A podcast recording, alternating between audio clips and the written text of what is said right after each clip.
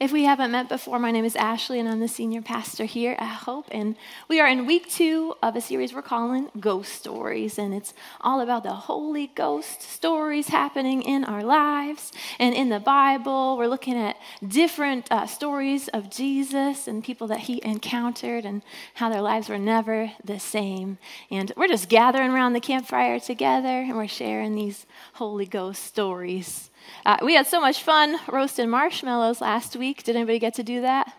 Some of you burnt some. I saw that. Uh, you could find me in the foyer watching to make sure the smoke alarms didn't go off. That is a true thing. Um, so we bought these these fire things right on Amazon, and they're rated for indoor safety. So don't worry. But I just wanted to be sure. I mean, we tested them, but I'm like, yeah, it's a long time for just some open flame in the building, and that would not be fun if the alarm went off. And it made me think of some smoke alarm stories I have for you, especially if you're an Enneagram 7, you'll appreciate these fun stories. So these are for you. Um, last week, my family and I, we were sleeping, and it was like 1 in the morning, and our smoke alarms just started going off. Like, not just the battery beep, but like fire beep. And so my husband and I, we jumped out of bed. We're like, what's going on? There's no fire in our room, so we're like running around the house. Where's the fire?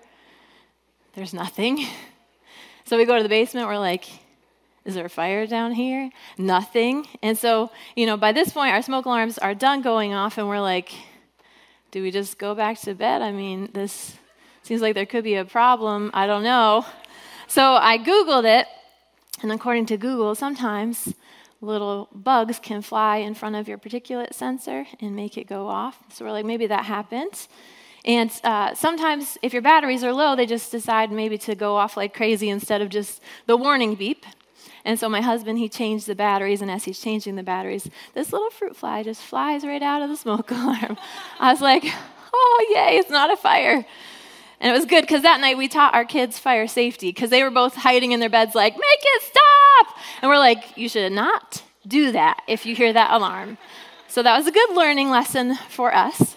Another time, uh, the staff and I, we were at Kalahari, a water park, and we are just playing on all the water rides, having some great team building adventures. And the alarm goes off. And it's like, fire, exit now, fire, exit now. And we're like, where is the fire? We're surrounded by water. So we're looking around, we're like, is it safe to like go in outside or go in the other part of the building? Or like, should we just stay by this lazy river that's full of water? And so the security guards were walking by really calmly, like not stressed, like there's a fire. So we figured we're probably good. And, and we went and had lunch. And eventually the alarm went off. So those are my smoke alarm stories. we all love a good story. Life is full of them. And today we're looking at a story, a true story about Jesus, and it's in John 4. If you have your Bible, you can turn there now, and if not, we'll put it on the screen for you. John 4, verse 1. Jesus realized that the Pharisees were keeping count of the baptisms that he and John performed. Although his disciples, not Jesus, did the actual baptizing, they had posted the score. Jesus was ahead, turning him and John into rivals in the eyes of the people. So Jesus left the Judean countryside and went back to Galilee. So the religious people, the Pharisees, they're like, Jesus, your church has more than John's church. Yeah. And they're dividing the people. And so what does Jesus do? He's like, I'm not into that. And he bounces. He's like, All right, I'm leaving this place. Verse 4 To get there, he had to pass through Samaria. This isn't actually true. He didn't have to pass through Samaria, he chose to. We're going to see in a minute. He came into Sychar, a Samaritan village that bordered the field Jacob had given his son Joseph. Jacob's well was still there. Jesus, worn out by the trip, sat down at the well. It was noon. Okay, so this was not the shortest route, and this was not the route that Jewish people would normally take. Jesus decides to do something different today. And uh, Bible scholars tell us that it's about a 30 mile trek, which is a little more than a marathon. But he was not running it, he was walking it. And uh, he probably took more than a day to get there. And so he's walking, it's probably 95 degrees outside. He's in the desert. It's noon. He sits down at this spring fed well. It's a well of living water where he's about to teach on living water. I love it. Jesus is so just obvious with his pictures. He's like, hey, here's a vineyard. Let me teach you about vines. Hey, here's a well. Let me teach you about living water. Uh, when I was a kid growing up, our house was on a, the side of a mountain, and so it was actually fed by a spring of living water. And so the power would go out, but the gravity would still feed the water down to the house. And you could go up to the top of the mountain, and you could see it was just a kind of a big open pit. I don't know how that was sanitary, but that's, that's what our water came from, and it would feed us the living water. Makes me think of that, reminds me of that spring. Verse 7 a woman, a Samaritan, came to draw water. Jesus said, Would you give me a drink of water? His disciples had gone to the village to buy food for lunch. The Samaritan woman, taken aback, asked, How come you, a Jew, are asking me, a Samaritan woman, for a drink? Jews in those days wouldn't be caught dead talking to Samaritans. So his disciples, they had gone to McDonald's for lunch. They're like, Jesus, you want anything? He's like, no, I'm going to stay right here at this well. And so this woman comes up at noon and he talks to her. She's like, wait a second. Are you talking to me? Are you talking to me? Because she's like, I'm a Samaritan woman. A Samaritan woman. Should not be talking to me right now. I don't know if you've realized who I am, but this is weird. She's a Samaritan. So, in those days, just like the verse said, Jews would not be caught talking dead to Samaritans. But Jesus, he didn't treat people differently according to their race. Yes, we want to celebrate our cultures and our heritage and the things that make us unique and all the beautiful different highlights of the human race, but we are all one race. And that's how Jesus sees people. And she's also a woman. Good Jews like Jesus, they don't talk to women in those days because what had happened in the beginning, man and women were created equally. But then in the garden, they ate of the fruit. And part of the curse was that a woman's husband would rule over her. So from the curse of the fall until this time, Women were second class citizens. Women were less than. Men did not talk to women who they weren't married to. It's good news for all of humanity because Jesus restores women. You'll see over and over in the Gospels. Come on. He's talking to women so many times when he should be talking to men when he should be talking, you know, to good uh, Jewish scholars. No, no, he's talking to the women because what he's about to do at the cross is shed his blood for everyone. Come on, in his blood, it covers all the places where we were covered by the curse. And so God's original intent was that you know, woman was created out of man. She was called a helper. A helper simply means one who has something that you need but you don't have. Woman was created in God's image, so was man, equal but different. And I love that Jesus restored the role of women because, guys, women have something that you need. Women, men have something that you need. Come on. Neither one is marginalized. We want to receive all that God has intended for us. Galatians 3:28, I love this verse. It says there is neither Jew nor Gentile, so there's neither Jew nor Samaritan. That means anybody Gentiles, anybody who's not a Jew. There's neither Jew nor Gentile, there's no races, neither slave nor free, nor is there male and female, for you are all one in Christ Jesus. We are one. He's the great equalizer. We are one. And that's how Jesus sees people equally valuable, equally children of God, equally loved, equally died for. And this woman, she's here at noon. This is the hottest part of the day, which makes no sense. Smart people get water early in the morning or at night when it's cool. Why was she here? She was here because she had a past. She's here because she's avoiding people. She was tired of their ridicule. She was tired of their looks. She was tired of being judged. She just wanted to get her water and go home. She had had enough. The best time to avoid people is when no one's at the well. She had every reason to be overlooked at this point. She's a Samaritan, she's a woman, she has a past. And here's Jesus, and he sees her as a child of God, and he starts talking to her. And she says, How come you're asking me, a Samaritan woman, for a drink? She's painfully aware of their differences, the racism, the sexism, the hurts that she's experienced. Why is this man talking to her? You know I'm a woman. You know I don't look like you. In our humanity, we are painfully aware of our differences. She was so aware. We all have our stories of being excluded because of one reason or another. Whenever I sign up for a pastor's conference, I always check to make sure they're okay with women pastors. There was this one conference in my hometown. They're like, no, no, no, we don't believe in women pastors. Discrimination, it still exists. We're going to a conference in a couple weeks in New York City. They do believe in women pastors, so don't feel too bad for me. But the point is, we all have stories of being excluded. I have some friends who are black who have stories of being followed around at Home Depot. You have your stories. Discrimination, it still exists. What about our past? Oh man, people love to bring up your past. But Jesus, He does not. He doesn't discriminate or disqualify. Come on. Here's what he does. So she's like, Here's the reasons you shouldn't be talking to me. And here's him, verse 10. Jesus answered, If you knew the generosity of God and who I am, you would be asking me for a drink, and I would give you fresh, living water.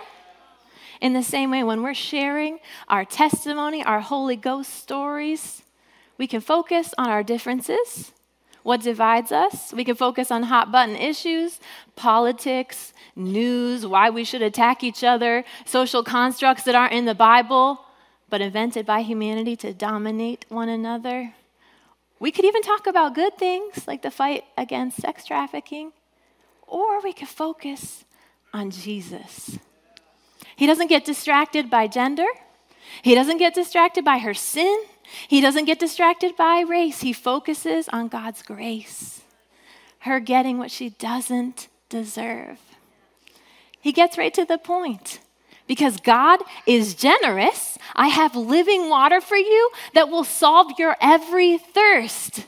Jesus is the only one who can bring us all together. He transcends all differences. We are one in Christ Jesus. When you're sharing your Holy Ghost story, point one today is focus on Jesus. Focus on Jesus. That's what the Holy Spirit does. He always points to Jesus. That's what we get to do. We say, You're worthy of it all. Jesus, we bring him glory. We talk about him. When we could talk about anything else, he's the most important thing. He's the only one who can save people. If you can say one thing to someone, don't let it be about what divides you, let it be about Jesus. Focusing on anything else excludes people. Even our well meaning intentions, it excludes people. Be known for what you're for, not what, what you're against. Just share Jesus. God is generous. He gave us Jesus, and knowing Jesus gives us the living water of the Holy Spirit. Verse 11 The woman said, Sir, you don't even have a bucket to draw with. This well is deep, so how are you going to get this living water? Are you a better man than our ancestor Jacob, who dug this well and drank from it, he and his sons and his livestock, and passed it down to us? Verse 13 Jesus said, Everyone who drinks this water will get thirsty again and again. Anyone who drinks the water I give will never thirst, not ever. The water I give will be an artesian spring within, gushing fountains of endless life. So this woman, back up a second, she was distracted. She's like, You don't even have a bucket. How are you going to get this water? You know, sometimes we get distracted by natural things. She's right, he doesn't have a bucket. But that's not what he's talking about. When you're talking to someone about Jesus, your kids are going to interrupt you a million times. You'll be like, Shh, honey, hold on. Say, excuse me. We're talking. When you're talking to someone about Jesus, your phone's going to ring. Silence that thing. The enemy hates when we talk about Jesus. So his predictable schemes are to distract, and that's what's happening with this woman. Wait a minute, I'm a woman, a Samaritan, I'm a sinner, and now you don't have a bucket? She gets hung up and distracted. Don't get distracted by the temporary. Focus on Jesus. He's a solution to the desire for eternity that is within all of us, the living water that we are looking for, the fountains of endless life. Ecclesiastes 3:1 says God has made everything beautiful for its own time. This is 3:11, I'm sorry. He has planted eternity in the human heart. God planted eternity in our hearts. We all have a longing for eternity. We just don't know it sometimes. We, we think we're longing for other things. We think we're thirsty for other things. We know something's missing. That person is Jesus. Every person thirsts for God. Our thirst, sometimes it looks like thirst for purpose, or thirst for meaning, or thirst to matter, or thirst to be loved. It's all just a thirst for God. And when we come to Jesus, we receive the living water. The Holy Spirit, He lives in us. He fills us to overflowing with Himself. He lives in us. He gives us fruits of the Spirit. He lives through us. And we have an overflow to give away. Jesus talks about the living water. And the woman, she's like, All right, I'm thirsty for it. Of course she is. We all are. Next verse, verse 15. The woman said, Sir, give me this water so I won't ever get thirsty, won't ever have to come back to this well again. He said, Go call your husband and then come back. So if you think about women in this society, it makes sense that he would say, Go call your husband, because really she shouldn't be talking to him anyway because he's a man. Go call your husband. Come back. Verse 17 I have no husband, she said. That's nicely put. I have no husband. You've had five husbands. The man you're living with now isn't even your husband. You spoke the truth there, sure enough. So, what's going on here? Jesus has a word of knowledge for her from the Holy Spirit. He's like, I have not ever met this woman before, but I know right now, lady, you've had five husbands and you're living with a guy, you're on your sixth guy right now. He's not saying this to embarrass her. Sometimes we get scared, we think God's going to embarrass us. That's not what he's doing. He's not trying to condemn her, he's trying to show her God exists. How could Jesus know this about her? How could he know what she's been looking for her whole life? Love. He wants her to know he sees her situation. He told her to help her believe. He wanted to open her eyes because he loves her. He wants her to be free and whole. He's exposing this wound only to heal it. It's like going to the emergency room and covering up and saying, "No, no, no, look at my gash." They're like, "No, no, no, just let me just let me help you." Her life had been broken. Broken relationships, repeated rejection. He's not condemning her. He's got love for her. The word of knowledge Jesus spoke to her caused her to believe and her village to believe. It didn't push her away from God. I love how Jesus didn't talk to other people about her. He's not like, she did this and that. No, no, no. It's just him and her. He's talking to her on a very personal level. He's saying, I know you. I know what you're looking for. The Holy Spirit, He encourages us. Our gifts, they should build up other people. They should not make them feel inadequate or afraid. He's using a gift of the Holy Spirit to tell her that God exists. You know, sometimes the Holy Spirit will give you an impression about someone, something that He wants you to say to them. If you know Jesus, you have the Holy Spirit living in you, He has gifts available to you, they're available to all of us. Don't ignore His promptings. If you want to grow in your gifts, just speak whatever God's saying. Speak it gently. Don't be afraid to make mistakes. Say, you know, I think God is saying this. Come to our prayer and worship on Thursdays at 6 p.m., 6 to 7 p.m., the first and third Thursday. This is really a time where, yes, we're worshiping God, but mostly we're listening to God. We're saying, God, speak to us. What do you want to say? We're just here to meet with you. And then we're growing in our gifts. You know, we're speaking in tongues. We're learning to receive pictures from God, to prophesy, to encourage one another. It's a great time to do that. Our prayer team, they give words of knowledge every Sunday to help other people. When I went to my friend Pastor Hannah's church uh, last June, uh, there was a prophet there and they had a word of knowledge for my husband Jay and I. And, you know, they said at the end of church, they're like, if anybody wants to come up and be prayed over, if you need to hear from God, come forward right now. And of course, I'm like, yes, please. Anytime someone offers prayer, go for it because you don't know what God has for you. And so, yeah. We got to the front. I got to the front of the room. Jay's like, I'm good. I'm going to stay in my seat, which is totally fine. I got to the front of the room, and the guy looks right at me. He's like, The first word I have is for you and your husband. He's the guy in the green shirt, right? I'm like, Yep, that's him. He's like, You can stay there in your seat. But this word is for both of you. And I, I have the video of it. I just wanted to share it with you guys to be vulnerable and say, Here's an example of something that God has spoken to me. Go ahead. It's almost like I saw you guys sitting in a bumper car and just bumping off of something or bumping into something. And now it's like I see like this, I don't really care for them, but these like Jeep trucks, and you're just plowing through. And I just want to declare over you guys that there is a breaker's anointing that rests on both of you. And that you are going to, you have been, but you're going to be breaking some things in your region and in the church but I also wanted to just declare this over you uh, that there is personal things in your home. Uh, you guys are good. Please, guys, don't go gossip. I'm not saying they're bad, but it's just it, there's some things at the home, family things, life, personal things that God says this is a season. You're not going to feel like you're in a bumper car bumping off of it or bumping into it, and being you know like pounded by this thing, going, being hit back and forth. Bumper cars aren't fun if you're the only one getting hit.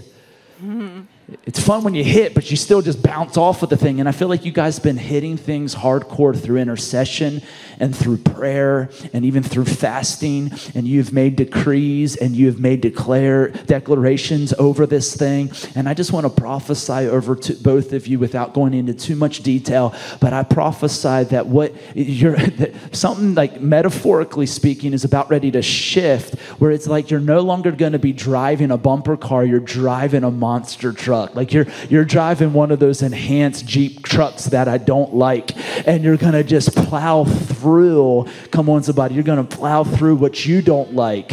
You're gonna plow through what you don't like. And I believe that that vehicle represents uh, v, uh, uh, there's gonna be a shift in approach. There's gonna be a shutdown of the old path and the old way you've been dealing with it. And there's this fresh vision that has come and will come on how to deal with this. And it's going from a bumper car to a Jeep truck and you're going to drive right through the things that you've been bouncing off of. And I just proclaim and declare that God says that, wow, your proximity and your influence is about ready to increase and grow. The Lord says that you're going to sit with elect city officials and gain favor with them and have amazing, crazy favor with them. God is going to shift their hearts, their principalities over your region, and God is going to shift their hearts by using your hearts to bless them. And God says their rulership over the region is going to shift shift, and things that have been impoverished will improve and become prosperous because of the shift of behavior, mindset, and perspective of these key people. But the Lord says that's corporate, but this is a personal word as well. God says, get ready for the beautiful view to enhance and the ugly wall you've been looking at to disintegrate. It's almost like real quick, last thing I saw like you you pulling up the blinds or these blinds being pulled up to reveal your view, and your view is a brick wall. God's about ready to cause that to crumble. I see almost like a, a, a, coastline, like beautiful beach and, and, and, and water. And this is a season of great scenery, says the Lord, because the breaker's anointing rests on you to bring a breaking in your region. But the Spirit of the Lord is breaking some things for you in this season where you're no longer going to feel like you're bouncing off what you're pursuing to destroy. You're going to see a destroying of that thing and a release into what you've been longing for. So, Lord, we bless that in Jesus' name. See, that's what I love about the prophetic. It amplifies the beauty of Jesus and turns our eyes upon him. Come on. Thank you, Jesus. I love that because that person, they're just pointing to Jesus. They didn't know us. And there were so many things in what he were, was saying that were specific to us. Um, I had been praying for vision. You know, I'm like, God, I don't really know how to be a person of vision. You know, you're going to have to download a vision to me. And uh, part of what he was saying there is some of the things that God did. Um, for us personally, God was healing some trauma things from childhood. Um, and even the part about, you know, you've been bumped around in this season. So last year we went through a leadership transition in March, and we did feel like we were in bumper cars, except we were the car like, please stop bumping into me. And when I went up for prayer that day, I was like, oh, God, I need to hear from you because I feel beat up. And it was so cool that that was the word that he had for us. So we're like, bring on the monster truck, right? The other piece of it, he talked about our view being a brick wall. And uh, two months later, after that, uh, we ended up going to California for our mentorship uh, with Propel Ecclesia and Christi- uh, Christine Caine. And so our view was a beautiful beach. I was like, that's so cool. Thank you, Jesus. And of course, the breaker's anointing, for me, that's the most important thing. We receive that. And it's something that's in the Bible and something that, you know, we keep saying, Holy Spirit, have your way. We trust you, God. We're excited for what you have for us in the future. Come on. And so that's what prophetic words do. That's what words of knowledge do. They, they see who you are and right where you're at, and you're like, wow, that human could not know that thing and it's where God speaks to you and encourages you. It will always be encouraging. And I just love the Holy Spirit. He's living water in our lives, just filling us to overflowing. Um, whenever I've received a word of knowledge for me, it's been like God said, I know you, I see you, I value you.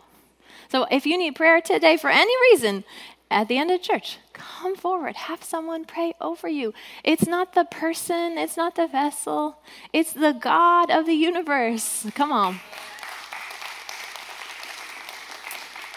Point two today when you're telling someone your Holy Ghost story, share what God speaks to you. Share what God speaks to you. That's what Jesus was doing. He was talking to this woman. He's like, okay, you've had a lot of husbands here because people, we want to be known. We love to talk about ourselves. We want to be seen. Our society, we have more connections than ever before, but most of it's really shallow. We just want someone to know us. We all have a desire to be known, to not be treated as a project, but a person with a story who God sees too. Look at the person next to you. Now look at the person on the other side. You plus these two people, that's three people. According to a Harvard study, one in three of us, so one of you that you're looking at, you, you, you, one in three of us has a need in our lives and no one to meet them. One in three of us, so another one of you, we have hurts to share and no one to listen. And the last one, one in three of us, the other one of you, we have love to give and no one to receive it. We want to be known. We want to belong. We want to be safe. We want someone to notice us. And we want to notice other people. This woman had five husbands. She was on her sixth man. She's looking for a relationship to complete her, to love her. But we know a human could never do that. And Jesus is the seventh man.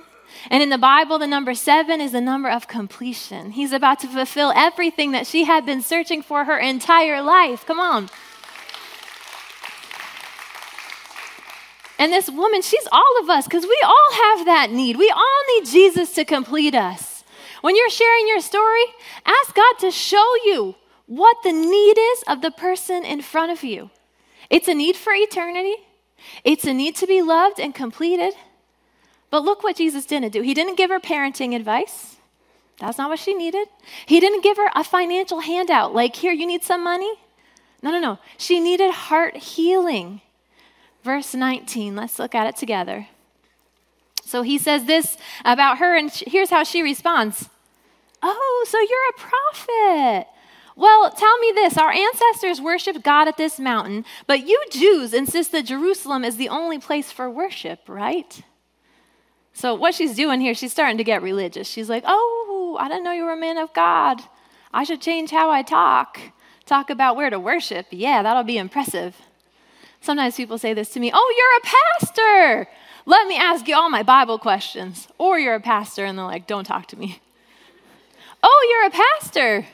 When Mary and I went to that vineyard a few months ago to interview someone there, one of the people we were talking to, you know, we, we said our purpose because we wanted to be honest and truthful in who we are. And as soon as I said I was a pastor, they changed everything that they were saying. And honestly, it ruined it because they got so religious. And we just wanted to talk to them about real things. That's what people do. Maybe they'll say to you, Oh, you're a Christian. Let me ask you about the dinosaurs. Right? We don't have to talk about that. We saw that last week. Or they'll just be scared. They'll say, I'm not a religious person. I always say, Neither am I. I'm a Jesus person. Here's how Jesus responded. Verse 21 Believe me, woman, the time is coming when you Samaritans will worship the Father neither here at this mountain nor there in Jerusalem. He's like, It doesn't matter. You worship guessing in the dark. We Jews worship in the clear light of day. God's way of salvation is made available through the Jews, but the time is coming, it has in fact come, when what you're called will not matter, and where you go to worship will not matter. The time is coming when you will not worship at a physical place, but from a place of surrender in your heart. You can worship God anywhere. When you will know the one who you worship. You won't get hung up on the place of your worship and these religious rules that you're talking about. He says, God is your father. You'll worship the Father. He introduces God to her as Father, the most important part of who God is Abba, Father. That she could have a personal relationship with Him. He talks over and over in the New Testament. He says, I do what I see my Father doing, I speak what I hear my Father speaking. Over and over, his favorite subject is God the Father. He's your heavenly Father who cares for you, He knows your needs. Abba Father is the name of the God who loves you as much as He loves Jesus. He focuses on the love of the Father because that's what we need the most. Our Holy Ghost stories reveal the relationship that we have with God in a way that goes beyond the written word. So he continues, verse 23 It's who you are and the way you live that count before God. Your worship must engage your spirit in the pursuit of truth. That's the kind of people the Father is out looking for those who are simply and honestly themselves before Him in their worship. Simply and honestly themselves, who come to him with their five husbands and the, the sixth one they're living with. They don't pretend, they don't clean themselves up, they come to him. They don't hide anything from him because he knows it all anyway. Simply and honestly. I love so much our kids have been joining us for worship these past couple weeks and learning how to worship. Come on. And our son, Ryder, he's six at home and in the car, you'll catch him worshiping kind of privately, you know. You don't look at him or he'll be like, no, those kind of things. And I said, Ryder, I notice in church you don't really worship like you do other times. I know you love to worship God, so what's the deal? He's like, I'm scared. I'm embarrassed that people will look at me and they'll see my worship. And at first I was like, that will never happen. But then I was like, wait a minute, that's how most adults think. That's actually so perceptive. So I'm like, wow, I'm so sorry that you've been feeling that way.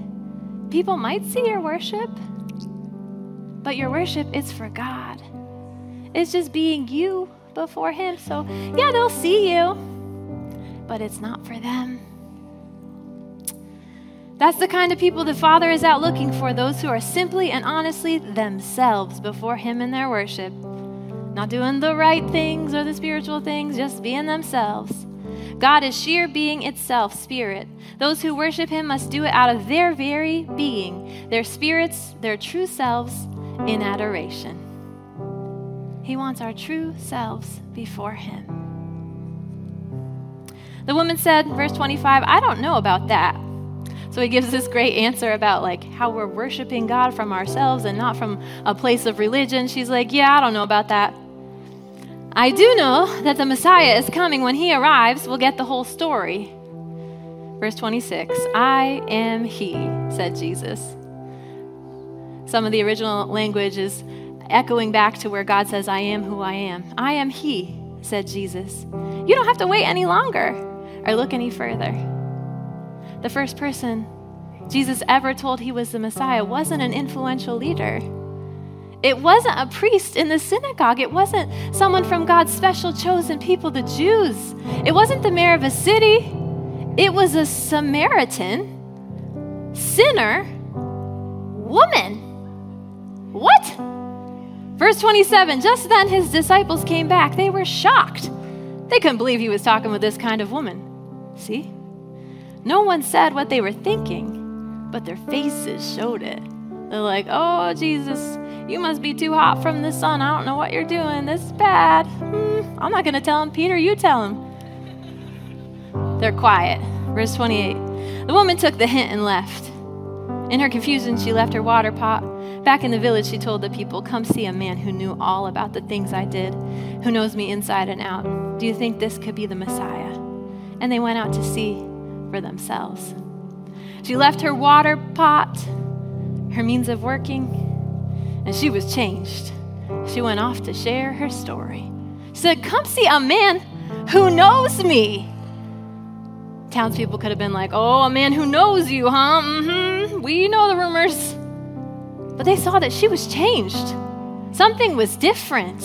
And whatever happened to her, they're like, I want that for myself.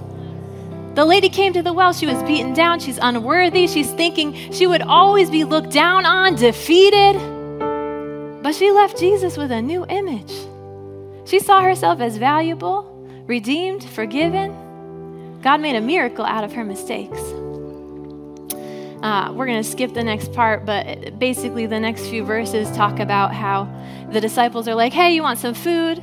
Jesus is like, No, my food is to do the work of God.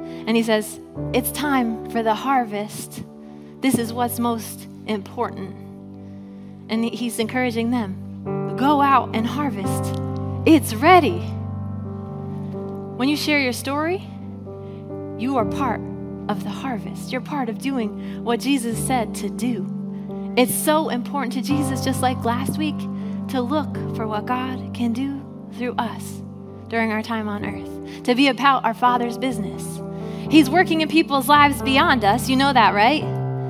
He's placed people in their journey long before us, people who have helped them along the way, along their journey to knowing God, the most important thing. We can't take credit for anything that He's been doing. But we get to be a part of bringing in the harvest by telling people about Jesus, by telling our story, by saying, I know him. I love the fact that we usually come to church for the first time for the exact right message that we need.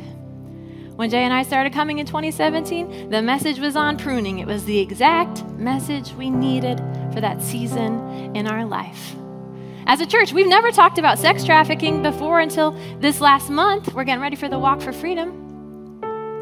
We had someone come the first day we talked about it who had a history with sex trafficking. Of course, God brought them here that day. Chances are you remember your first message here because it's what God knew you needed in that season. Verse 39 to 42, last part of the story. This is a really cool part. Many of the Samaritans from the village committed themselves to him because of the woman's witness. He knew all about the things I did, he knew me inside and out. They asked him to stay on, so Jesus stayed for two days. A lot more people entrusted their lives to him when they heard what he had to say. They said to the woman, We're no longer taking this on your say so. We've heard it for ourselves and know it for sure. He's the Savior of the world. Come on. What impacted her the most was that Jesus knew her. And what impacted all the people around her was that Jesus knew her. And because of her, many people came to know Jesus. She was known, she was seen, she was valuable in an era when a woman's testimony was not even allowed in the court of law. Of law. Women were not allowed to speak. This woman's testimony counted for a whole village. Jesus encouraged her to proclaim the good news. Come on. The same thing when he appeared to women first after the resurrection. He's restoring our place. Jesus provides the good news, we just tell the story. This is what Jesus has done for me. Without Jesus, we have nothing to say. But if we don't speak, people have nothing to hear. Romans 10:14 says, "How shall they ask him to save them unless they believe in him? And how can they believe in him if they've never heard about him? And how can they hear about him unless someone tells them?" We're the someones. The Samaritans, they didn't see any miracles, no water into wine, no blind eyes opened. They didn't get a word of knowledge, all of them, just the woman. They simply heard this one person's story about how their life was changed, and they all put their faith in Jesus. Just share what God has given you. Focus on Jesus. He's the one who changes our identity, and that makes us walk and talk and carry ourselves differently. This woman, she went from being looked down on by the disciples, they're like, whoa, can't believe Jesus is talking to her.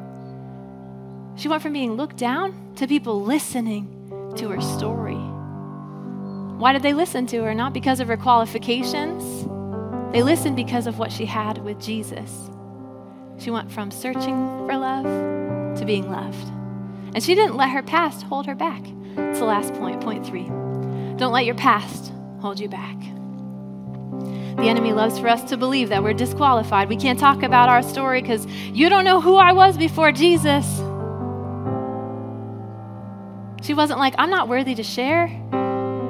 No, no, no. Jesus knew what she had done. He chose her to be the first Samaritan who experienced the Father's love. It wasn't about her qualifications.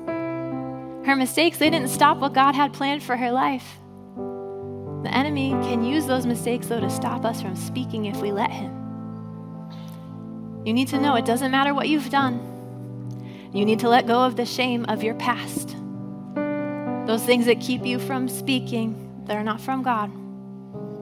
If Jesus could redeem this woman, he can redeem all of us. Point one, focus on Jesus. Point two, share what God speaks to you, words of knowledge. Point three, don't let your past hold you back.